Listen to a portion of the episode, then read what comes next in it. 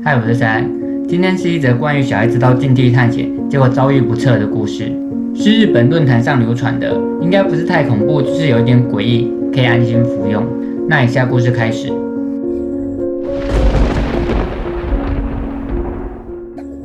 这是一个发生在我小时候关于静候的故事。以前不知道这两个汉字的读音，那时候我都以潘朵拉来称呼。小时候住在一个宁静的乡村小镇。附近都是农田，完全没有任何游乐场所。但有一个地方很引人注目，那是在镇郊一栋空置的房屋，矗立在一望无际的稻田路上，好像很久没有人住过，看起来非常破旧。我觉得可能是镇上最古老的房子。除了老旧，它还有一些原因让人觉得很奇怪，就是镇上的大人都不准孩子们讲到那栋房子，包括我父母也是。闲聊到那栋房子，我就会被骂。另一个原因就是这房子没有前门。有窗户，也有气窗，但就是没有一般进出用的大门。如果以前是有住人的话，难道他们都要从窗户进出是吗？因为这些神秘的原因，这栋老房子，孩子们私下都叫它潘朵拉。此时我对静候还一无所知，大多数孩子，包括我，都想知道关于那栋老房子的秘密，但是大人们都禁止小孩谈论，更不可能问大人了。因为走路就能到得了，也没有任何障碍。孩子们应该都去过那栋房子附近探险，去享受那栋老房子散发出的神秘气息。就这样过了一段时间，直到我上国中之后，班上有个男孩对潘朵拉的话题很有兴趣，这边称他为 A 君吧。A 君的妈妈以前嫁到外地去，离婚之后才带着 A 君回来跟 A 的外婆一起住。A 君那时候还不知道潘朵拉。有一次和我们几个伙伴在聊天。他一听说潘朵拉的事之后，A 君表现得非常好奇。A 君问说：“我妈妈跟外婆也是这个村子长大的，所以我问他们关于潘朵拉的事，也会被骂是吗？”B 说：“啊，被骂还好啦，我被爸妈打哎。”C 也跟着说：“我家也是啊，搞不懂为什么。”大家跟着抱怨起自己的父母。后来话题的重点就围绕在老房子里是不是有什么？没有人知道那里有什么吗？不知道呀，我从来没有进去过。一问大人就生气啊，可能只有大人知道吧。所以喽，我们只能自己进去看看了啊。A 兴奋地说。但我和其他三人怕父母生气，都没有跟着 A 君起哄。但 A 君死缠烂打，而且我们其实也是很好奇，觉得反正不要让大人知道就好了。最后大家都同意了。之后讨论了一下，大家决定在周日白天行动，一共有六个人。我 A 君、B 君、C 君、D 子，D 子是女生，还有 D 子的妹妹。那天，大家神情兴奋地在老房子前集合，各自背着背包，还带着零食糖果，好像是来郊游一样。如前所述，老房子矗立在一片稻田中央，没有大门，是一栋两层楼的房子，气窗太高了，我们几个都爬不上去。A 说：“啊，一片玻璃没什么大不了的，直接打破了比较低的玻璃窗。”啊！敢被大人发现，不就死定了？虽然这样想，但大家还是跟着 A 从窗户进去了。进来是一间客厅，左边是厨房，前面是走廊。整体虽然老旧，但并没有像废墟般的一片混乱，反而很整齐，或者应该说是空旷，没有家具之类的，像是没有人住过一样。空间算蛮宽敞的，但没有什么设计，就是很普通的屋子，什么都没有嘛，真无聊。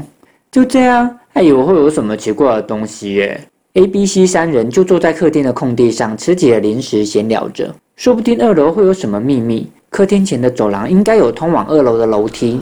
我和低子牵着 D 妹的手走出客厅的一瞬间，我吓一跳，心脏好像漏了一拍。干是谁？那是什么？客厅出来，右边是没有大门的玄关，对面就是楼梯，楼梯后面是浴室，最边间是厕所。浴室外走廊上有一个镜台。镜台前方立着一根棍子之类的，棍子上有头发，是一个完整的发型，就像是一个女人坐在镜台前这样。怎样怎样？A、B、C 三人马上跑到走廊上。这什么？是真的头发吗？不知道哎，你摸摸看。A、B 二人这样说着，但西和我们不断阻止，不要摸啦，看起来很可怕哎。对，住手，我觉得很可怕，心里有一股异常的恐惧。我们先退回到客厅，光是想到那个东西在外面，我就不想去走廊那边。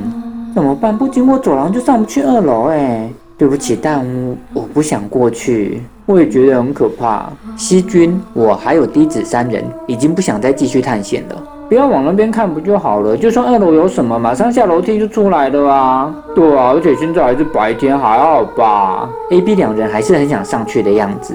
我们三人互相看了看，突然发现啊，低子，你妹呢？啊，妹妹，滴妹不见了。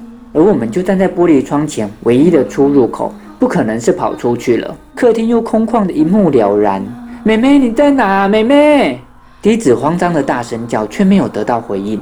会不会是跑上去了啊？有人这样一说，大家看向走廊，干嘛上去啊？搞什么？滴子哭着喊道：“冷静点，我上去看看吧。”我壮着胆走到走廊，接着立刻跑上楼梯。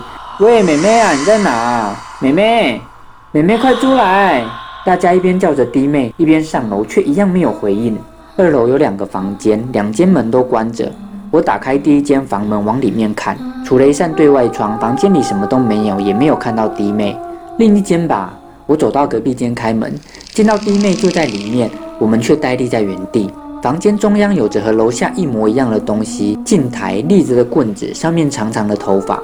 我顿时感到一阵恐惧，其他人也都愣在原地。姐姐啊，这是什么？突然弟妹开口问道。她已经打开了镜台的第一个抽屉，在里面拿出一张日本和纸，上面用毛笔写着“静候”两个汉字。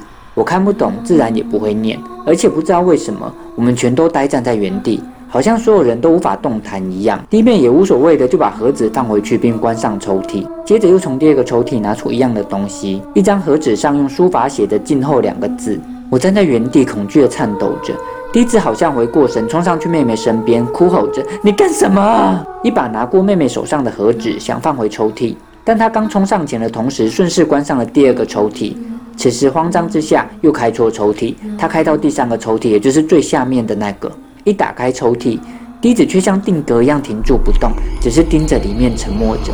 怎么了？是什么？我们好像终于可以动了。正要上前时，我们又吓了一跳。砰！很大声。滴子大力关上抽屉，然后他拉过肩后的头发，放进嘴里开始吸吮，并发出咔哧咔哧，像是用咬一样的声音。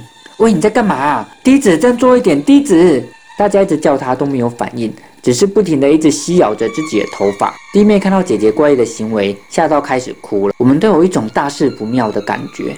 我现在是怎样啦？不知道啦，我怎么会知道？先出去吧，快点，不要待在这边。A、B、C 三人慌乱地抓住滴子，我牵着弟妹的手，急急忙忙地从原路出去了。期间，滴子还是不断地吸咬着她的头发。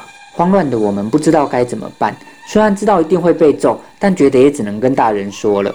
大家一起冲回离老房子最近的我家，我大声喊妈妈。妈妈一出来，看到我们惊吓慌乱的样子，还有行为怪异的滴子，我哭喊着妈，还不知道该如何解释。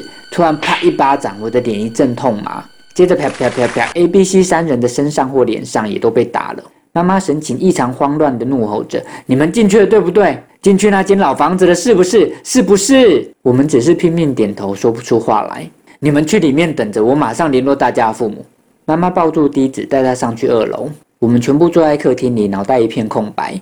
大概过了一小时左右，大家的父母都到了。到齐之后，妈妈才从二楼下来，对大家说：“这些孩子都去了那间房子啊！”父母们全都慌张起来，向各自的孩子追问着：“你看到什么？你们看到什么了啊？发生什么事？到底看到什么？”A、B 两人断断续续的回答说。我打破玻璃，看到镜台和头发一样的东西，还有不知道写了什么的纸。二楼这时传来凄厉的尖叫声，妈妈急忙上楼。几分钟后，抱扶着刚刚上去的低子的母亲走下来，她泪流满面，不断的哭泣。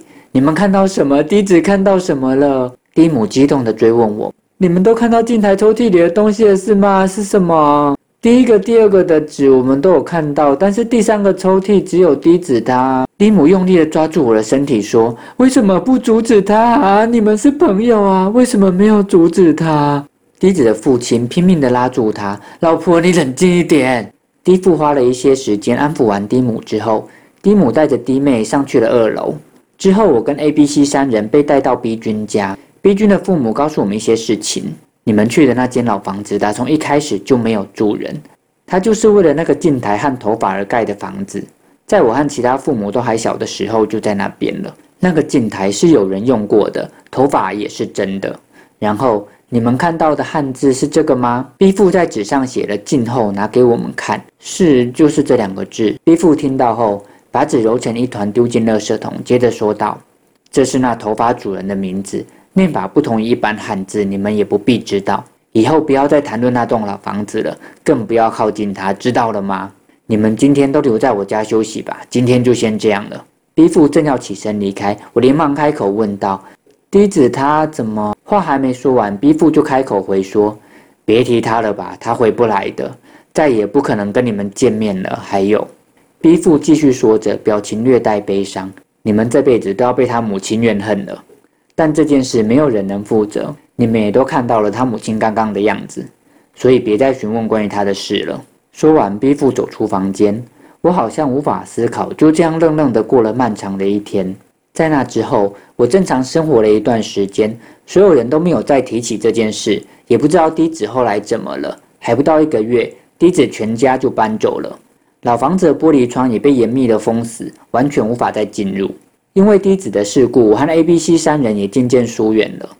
高中之后，我就离开了小镇，这已经是十多年前的事了。大概在大学毕业之后。我妈收到一封低母写的信，我不知道信上的内容，但我妈看完后说了一些让我印象深刻的话。身为一个母亲，如果必须要为孩子做些什么，并一辈子守着这个秘密，要是我也会这样选择，即使这么做是错误的。我不能透露他在哪里，但他并不在日本东部。